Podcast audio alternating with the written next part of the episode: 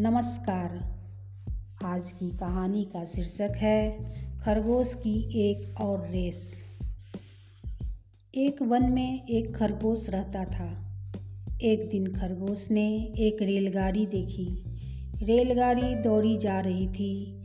खरगोश ने मन में सोचा, क्या वह रेलगाड़ी की तरह तेज नहीं दौड़ सकता? अवश्य दौड़ सकता है। क्योंकि वन में ऐसा कोई जानवर नहीं जो दौड़ में उसका मुकाबला कर सके। खरगोश गर्व से फूल उठा। दूसरे दिन फिर खरगोश की नज़र रेलगाड़ी पर पड़ी। बस फिर क्या था?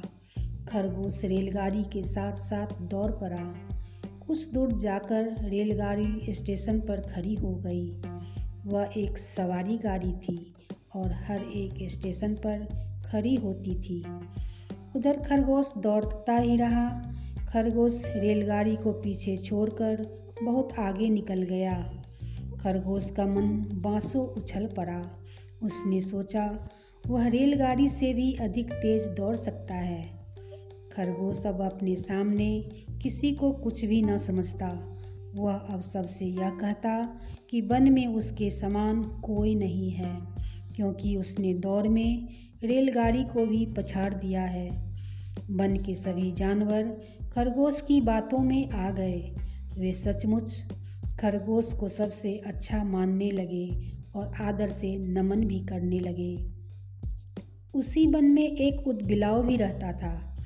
उदबिलाव बड़ा बुद्धिमान था। उसे यह विश्वास न हुआ कि खरगोश रेलगाड़ी से भी तेज दौड़ सकता है। फिर भी उदबिलाव चुप ही रहा, क्योंकि जंगल के सभी जानवर खरगोश की प्रशंसा करते थे। वे यही मानते थे कि खरगोश रेलगाड़ी से भी ज़्यादा तेज दौड़ सकता है। उदबिलाव तरकीब पर तरकीब सोचने लगा। एक दिन उदबिलाव खरगोश के घर जा पहुँचा। उसने खरगोश की बड़ी प्रशंसा की और कहा कि वह सचमुच वन में सबसे श्रेष्ठ है। फिर उसे वन का राजा क्यों न बनाया जाए? खरगोश को भला यह क्यों इनकार होता? वह मन ही मन खुश हुआ और वन का राजा बनने के लिए तैयार हो गया। पर उदबिलाव ने खरगोश के सामने एक शर्त रखी।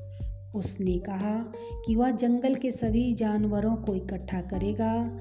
खरगोश को सबके सामने रेलगाड़ी के साथ दौड़कर यह दिखाना होगा कि वह रेलगाड़ी से भी ज़्यादा तेज दौड़ सकता है।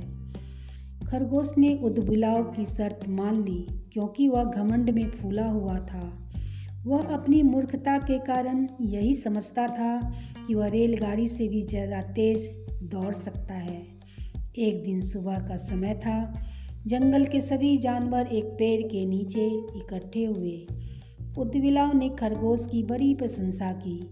उसने कहा, खरगोश आज सबके सामने दौड़ कर यह दिखाएगा कि वह रेलगाड़ी से भी ज़्यादा तेज दौड़ सकता है।